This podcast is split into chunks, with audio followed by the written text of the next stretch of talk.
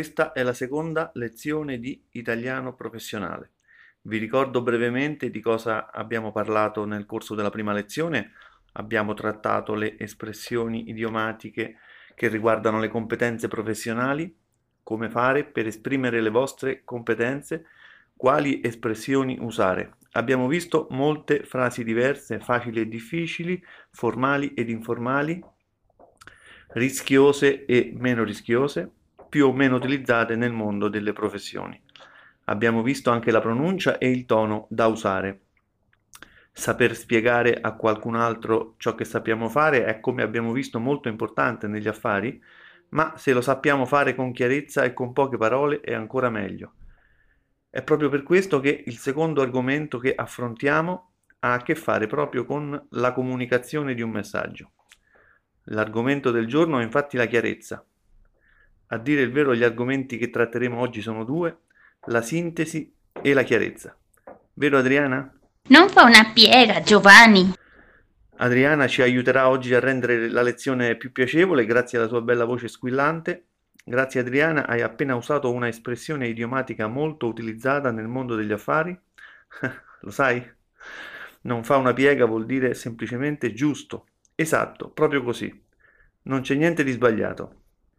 Anche la lezione di oggi riguarda la presentazione, il colloquio e le riunioni. Le espressioni che vedremo oggi quindi hanno a che fare con, con, questi argomenti, con queste etichette, come le abbiamo chiamate anche nel corso della prima lezione. Le frasi di oggi le ritroveremo quindi anche nei prossimi capitoli in cui affronteremo questi argomenti. Come stavo dicendo prima, la sintesi è uno degli argomenti di oggi. La sintesi è la capacità di essere sintetici, vale a dire di essere brevi e concisi. Essere sintetici vuol dire essere capaci di esprimere un concetto, un'idea, un pensiero senza dilungarsi troppo, senza parlare troppo, senza sprecare le parole, senza utilizzare troppe parole. Questa è la sintesi. La chiarezza è invece la capacità di farsi comprendere facilmente. Se io sono una persona che parla chiaramente, vuol dire che le mie parole esprimono bene il mio pensiero, che chi mi ascolta capisce immediatamente cosa voglio dire il significato delle mie parole. Le mie parole e il senso di quello che voglio dire sono facilmente comprensibili. La sintesi e la chiarezza sono due qualità personali che spesso ritroviamo in alcune persone e spesso invece sono entrambe assenti. Non è detto però che queste due caratteristiche siano sempre apprezzate perché a volte occorre spiegare le cose nel dettaglio e da diversi punti di vista per far passare un messaggio a chi ci ascolta senza mai comunque essere noiosi e dilungarci inutilmente.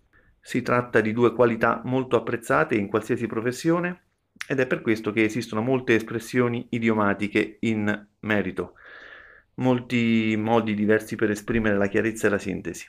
In ambito lavorativo, più che in altri ambiti, essere chiari e nello stesso tempo sintetici è molto apprezzato, perché, come si usa dire molto spesso, il tempo è denaro Quindi sprecare tempo nel lavoro è sprecare denaro.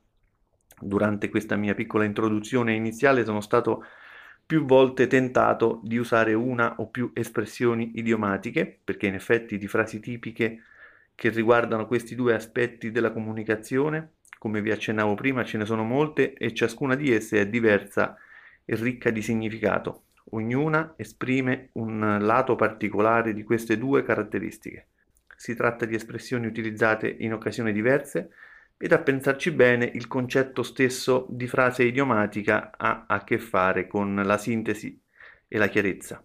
Una frase idiomatica è sintesi e chiarezza contemporaneamente. Essa infatti in qualche modo è una specie di scorciatoia, e cioè un modo veloce, sintetico per esprimere un concetto, un'idea, è un contenitore preconfezionato, un pacchetto che contiene una serie di significati che si usa per non perdere troppo tempo in lunghe spiegazioni. In una espressione di questo tipo ci sono le abitudini, i costumi italiani, c'è la cultura italiana. Questo è il motivo principale per cui le frasi idiomatiche sono la prima cosa da affrontare anche in un corso di italiano come questo, specifico per chi vuole eh, lavorare in Italia o con gli italiani. È una vera immersione nella cultura italiana.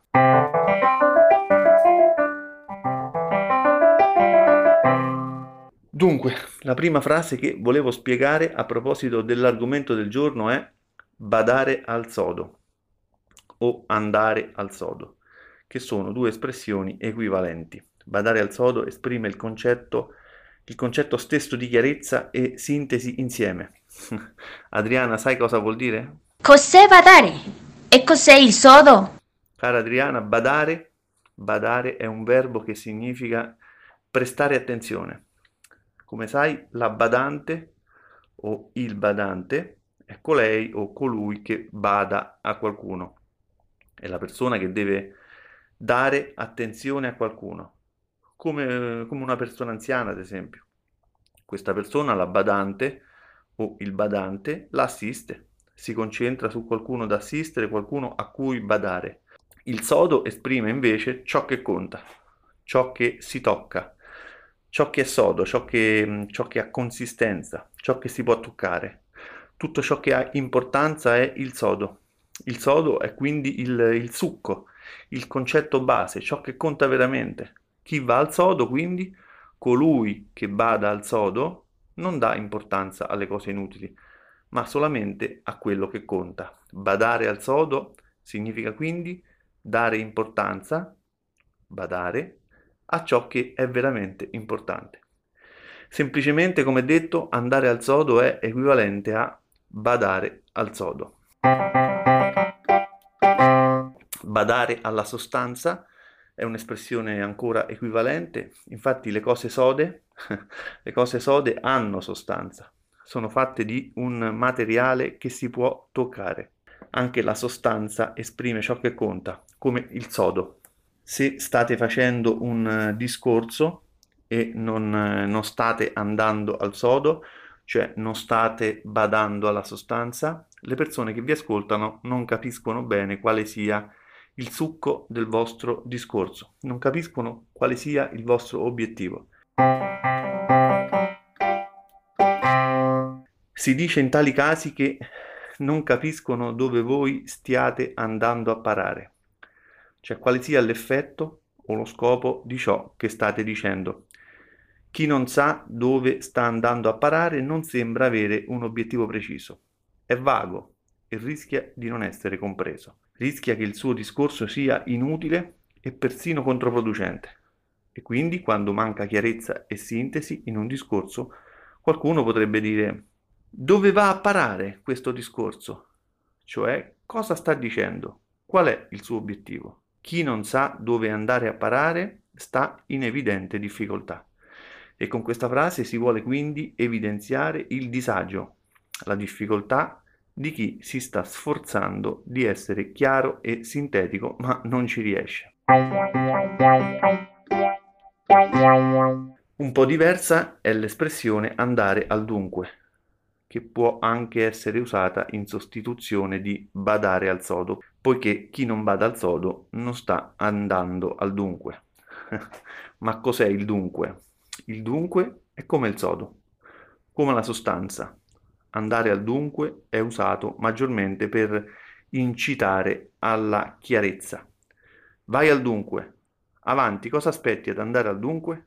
Potrebbe capitare anche che se state parlando e qualcuno non capisce bene il vostro obiettivo, vi faccia la domanda, dunque, cosa vuoi dire? Qual è la tua conclusione? Cosa vogliamo fare? Possiamo anche dire, quindi, perciò, cioè, allora, la richiesta è quella di andare al dunque, di fare chiarezza, di non menare il can per l'aia.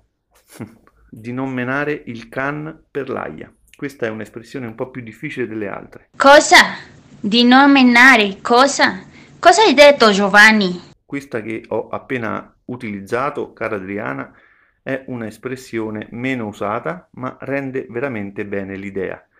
Chi mena il can l'aia sta perdendo tempo, sta dicendo cose inutili, sta tergiversando è un'espressione che si usa per lo più in senso negativo. Non menare il can l'aia, cioè non perdere tempo, arriva al dunque, vai alla sostanza, bada al sodo. Menare è un verbo che ha più significati. Normalmente è un sinonimo di picchiare, di fare del male, ma è anche usato per esprimere un, un fastidio, una insistenza.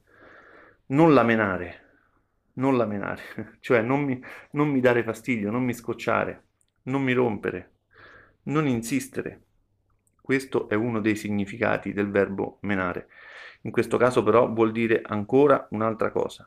Menare il can per l'aia vuol dire condurre, condurre il cane all'aia, portare il cane all'aia, portare il cane al cortile interno della fattoria, che è l'aia, appunto. L'aia è quindi un terreno, un cortile, e capite bene che il cane conosce già la strada di casa. il cane sa bene come andare all'aia e come muoversi all'interno del cortile. Non c'è bisogno di condurre il cane all'aia, non c'è bisogno di menare il can per l'aia, perché i cani hanno un fortissimo senso dell'orientamento. Il can è dunque il cane, in versione poetica, e l'aia, come detto, è un campo, un terreno, il cortile di una casa di campagna, di una fattoria. La frase di per sé non ci aiuta a capirne il significato perché ha un senso figurato, come tutte le frasi eh, idiomatiche. Menare il can per l'aia trovo sia un'espressione molto elegante. Prima ho usato il verbo tergiversare. Questo è un verbo molto interessante ed è un modo elegante per dire perdere tempo. Parlare senza arrivare al dunque, non andare al sodo, non arrivare mai alla sostanza. È un verbo abbastanza formale che vi consiglio di usare soprattutto in occasioni importanti. Se vi capitasse eh, se vi capitasse l'occasione, potreste dire ad esempio non sono venuto per tergiversare, cioè non sono venuto per perdere tempo, per parlare inutilmente. Vedremo comunque nelle prossime lezioni come usare questo verbo facendo altri esempi. Non abbiamo approfondito ancora il contesto e lo facciamo subito. Ritornando all'espressione menare il can per l'aia, questa, come vi accennavo, è in realtà abbastanza elegante come espressione e potete utilizzarla in tutte le circostanze, non è una frase offensiva, quantomeno non come possono esserlo altre frasi. Anche le altre frasi viste finora non sono mm, eh, offensive in realtà, ma un po' più dirette, più dirette ad esprimere il concetto di perdita di tempo. Un concetto qualsiasi concetto, lo potete spiegare in diversi modi in italiano, sia utilizzando parole facili che parole più difficili, più complicate, ed in tal caso se ad esempio state parlando con qualcuno di lavoro ed il tempo stringe, cioè non avete ancora molto tempo per parlare, qualcuno potrebbe chiedere di accorciare i tempi. Questa persona potrebbe quindi dirvi ok, ma non meniamo troppo il camperlaia. Possiamo cercare di accorciare i tempi e di essere il più chiaro possibile senza tergiversare? In questo caso è utile conoscere anche un'altra espressione in parole povere. In parole povere. Se ad esempio vi viene chiesto puoi spiegarmi tutto in parole povere? Puoi usare, cioè parole più facili da capire? Le parole sono chiamate in questo caso povere. Povere. Sono chiamate povere semplicemente perché queste parole sono usate e capite da tutti. Tutti sono in grado di comprenderle. Parlare in parole povere quindi chiama in causa la semplicità, quindi la chiarezza. Non ci si riferisce alla povertà economica, quindi, ma alla povertà di significati. Le parole, eh, le parole povere hanno un solo significato, sono povere di significati, quindi sono facilmente comprensibili. Tutto è chiaro. Parliamo soprattutto di chiarezza in questo caso.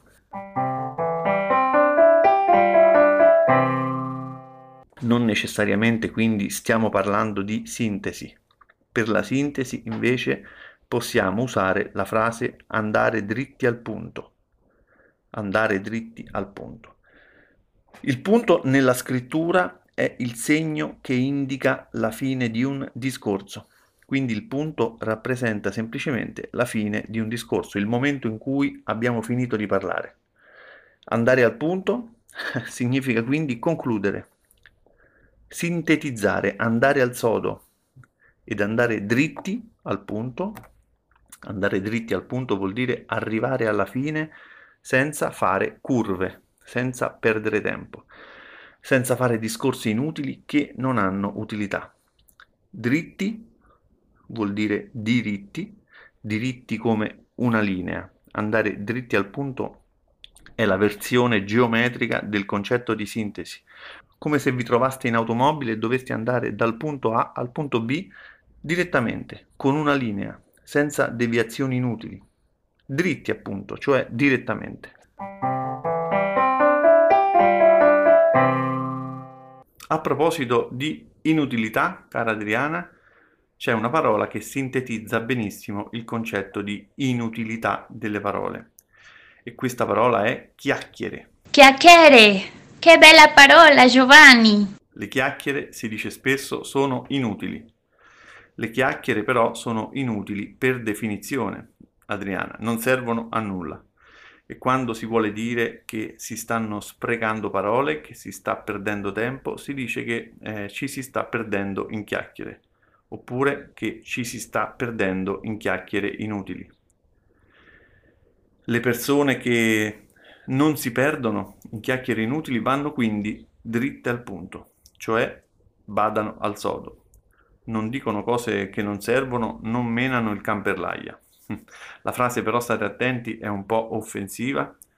Una cosa è dire vai dritto al punto, un'altra cosa è dire non ti perdere in chiacchiere inutili. Questa frase dunque potrebbe offendere, quindi non è consigliabile usare questa espressione con persone che ancora non conoscete, a meno che non siate veramente in confidenza con chi parlate. Finora, finora questa è l'unica espressione che richiede un po' di attenzione nel suo utilizzo e che ha una connotazione molto informale e come detto anche offensiva. Non è l'unica espressione esistente però che è in grado di offendere poiché ne esistono anche altre. Se ad esempio siete stanchi di ascoltare chiacchiere inutili, potete interrompere chi sta parlando dicendo bando alle ciance. Bando alle ciance, Gianni. Ma dove sta l'offesa? Bando alle ciance. Brava, dove sta l'offesa? Innanzitutto, se si dice bando alle ciance, si sta dicendo che occorre bandire le ciance. Vediamo parola per parola. Bandire vuol dire vietare, impedire e le ciance sono le chiacchiere, ma in senso ancora più negativo. Infatti in senso letterale le chiacchiere sono delle parole, anche se sono parole inutili. Le ciance rappresentano invece i semplici movimenti della bocca, anche senza parole. Se provate a dire la parola ciance, vedrete che vostre, le vostre labbra si muovono in alto e in basso, la bocca, fa, fa, la bocca fa dei movimenti ampi, larghi, quindi con la parola ciance si vuole dire che ciò che state dicendo non ha alcuna importanza, state muovendo inutilmente le labbra.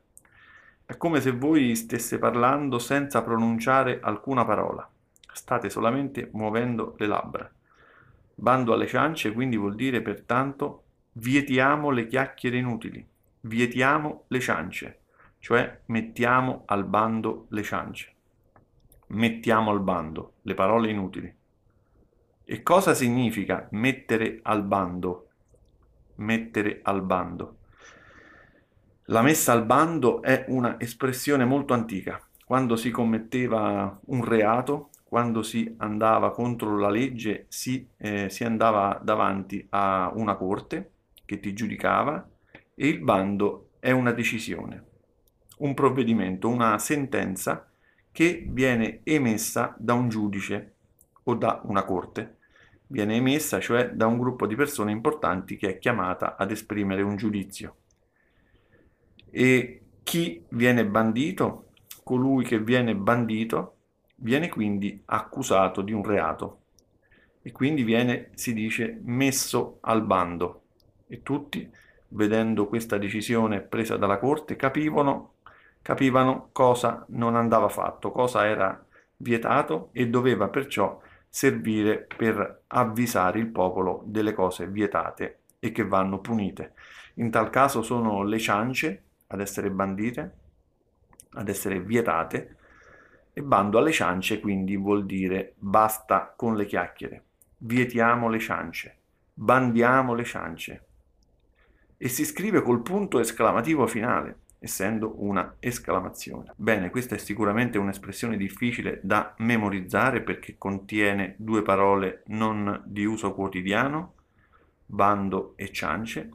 Ora prima di passare alla fase della pronuncia c'è un verbo, poi una parola singola ed altre due espressioni che volevo farvi conoscere. Il verbo è quagliare. Quagliare. Quagliare. Un po' difficile da pronunciare. Sì, Adriana. anche per molti italiani, anche per molti italiani perché c'è gli dentro questa parola e molti la pronunciano quagliare. Quagliare, senza la lettera G e lo fanno anche moltissimi italiani. Non è comunque un grave errore di pronuncia. In questi casi, se proprio non riuscite eh, a pronunciare la sillaba gli, vi consiglio di pronunciare al posto di gli la doppia L, cioè li. In questo caso il suono che ne esce è molto simile agli. Quasi nessuno si accorgerà della differenza. Quagliare è quindi una sola parola, un verbo, che ha un solo senso, un solo significato. Vuol dire ottenere risultati. Ottenere risultati. È un verbo quindi fondamentale nel lavoro, qualunque esso sia, perché in tutti i lavori si ottengono risultati. Nel corso parleremo anche di risultati e delle frasi idiomatiche relative, lo faremo nella lezione numero 8, ma vogliamo anticiparvi qui, nella lezione numero 2, il verbo quagliare, perché esprime esso molto chiaramente e sinteticamente il concetto di risultato. Chi non quaglia, quindi, non ottiene nulla, sta perdendo tempo, sta sprecando risorse, non sta ottenendo risultati. Coloro che quagliano, invece, sono persone che amano i risultati, che raggiungono gli obiettivi. Mentre badare al sodo è concentrarsi sul risultato e su ciò che conta, quagliare è ottenere risultati. Solitamente quindi chi bada al sodo è colui che quaglia, mentre chi non bada alla sostanza non è un tipo che riesce a quagliare. Gira sempre attorno all'obiettivo senza mai centrarlo. Una parola relativamente nuova, invece, che non è però un verbo, è quisquiglie. Quisquiglie. Le quisquiglie sono cose inutili, una parola che può essere intesa come sinonimo di chiacchiere, cose poco importanti. Non è dialetto, ma è utilizzabile come le chiacchiere, con lo stesso senso. Ma da dove viene questa parola quisquiglie? Eh, non so da dove, da dove venga Adriana, ma anche Totò, il grande attore napoletano, usava spesso dire quisquiglie, pinzillacchere, per dire che delle cose sono delle sciocchezze. Ma persino Dante Alighieri usava la parola quisquiglie. Così agli occhi miei ogni quisquiglia fugò Beatrice. Allora mancano ancora due espressioni che hanno lo stesso a che fare con la chiarezza. Una di queste espressioni è carta canta e l'altra è non avere peli sulla lingua. Carta canta è abbastanza semplice. La carta è il materiale solitamente di colore bianco che si ottiene dal legno ed è utilizzata per scrivere. La carta quindi rappresenta la scrittura, la forma scritta. Canta vuol dire invece, in questo caso, parla, nel senso di conta, vale, ha valore. La carta canta, cioè parla, cioè ha valore, e solo la carta ha valore. Le parole non contano, conta solamente ciò che viene scritto, ha valore solamente quanto viene scritto. Non contano i discorsi a voce, ciò che ci diciamo, ma solamente ciò che viene riportato su carta, cioè ciò che viene scritto sulla carta. Ma cosa c'entra la professione, Gianni? Beh, in ambito professionale, cara Adriana, è una espressione molto importante e utilizzata poiché è negli affari che si firmano i contratti e gli accordi tra aziende e tra persone si fanno prevalentemente in forma scritta. Carta canta vuol dire che solamente se viene scritto qualcosa, allora questo qualcosa ha un valore. Se prendiamo un accordo, se ci mettiamo in società, se vogliamo diventare soci, se vogliamo fare affari insieme, in tal caso dobbiamo scrivere, dobbiamo scrivere il nostro accordo su carta dobbiamo scrivere su un foglio di carta quali sono gli accordi tra noi, quali sono i diritti e i doveri di ciascuno di noi. È una frase breve e concisa, utilizzata, utilizzatissima dagli italiani. È un'espressione verbale, però, quindi non la troverete in forma scritta se non molto raramente se vi capiterà di ascoltarla, quindi sappiate che non avrete bisogno di un microfono per cantare, ma solamente di una penna per scrivere. L'ultima espressione di oggi è non avere peli sulla lingua. Proprio così, e sulla lingua, come sapete, non ci sono peli. Se avessimo peli sulla lingua, probabilmente non riusciremmo a parlare. Quindi se voi non avete peli sulla lingua, ma proprio nessuno, vuol dire che non, che non avete nessun problema a dire cosa pensate, ma proprio nessun problema. Si usa questa espressione quando si vuole indicare che c'è una persona che dice tutto quello che pensa, senza alcun freno, senza farsi problemi, anche quando non è conveniente. Ho la sensazione che Adriana, ad esempio, non abbia nessun pelo sulla lingua, vero? Come hai fatto ad indovinare? Bene, ora che abbiamo terminato le espressioni di oggi, occorre provare la pronuncia e l'intonazione. Vi farò ora degli esempi e provate anche voi a ripetere. Vi lascerò il tempo per farlo. Se vi occorre potete fare una pausa col vostro lettore MP3 o smartphone. A me non piace per niente menare il can l'aia. Chi non bada al sodo non mi piace in alcun modo. Sono una persona che ama badare alla sostanza. Vogliamo andare al dunque o no? In parole povere mi stai dicendo che sono licenziato? Andiamo dritti al punto, ragazzi, non ho tempo da perdere. Ti sei perso in mille chiacchiere inutili. Si è offeso per queste quisquiglie? Riusciremo a quagliare prima o poi? Bando alle ciance adesso, concludiamo questo affare. Ok per il nostro accordo, ma firmiamo il contratto ora, carta canta. Ma cosa ha detto?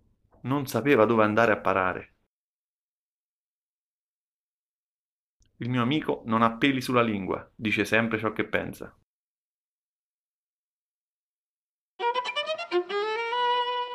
Bene, Dopo questa panoramica sulla chiarezza e sulla sintesi, come ti senti Adriana? Tutto chiaro, ma un po' confusa forse.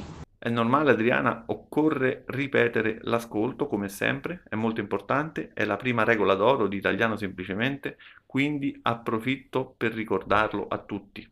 Nei prossimi capitoli ritroveremo ancora queste frasi, quindi tranquilli e ritroveremo anche Adriana, non è vero? Certo, non vi libererete di me facilmente. Nella prossima lezione parleremo di un grave difetto che hanno molte persone nel mondo professionale.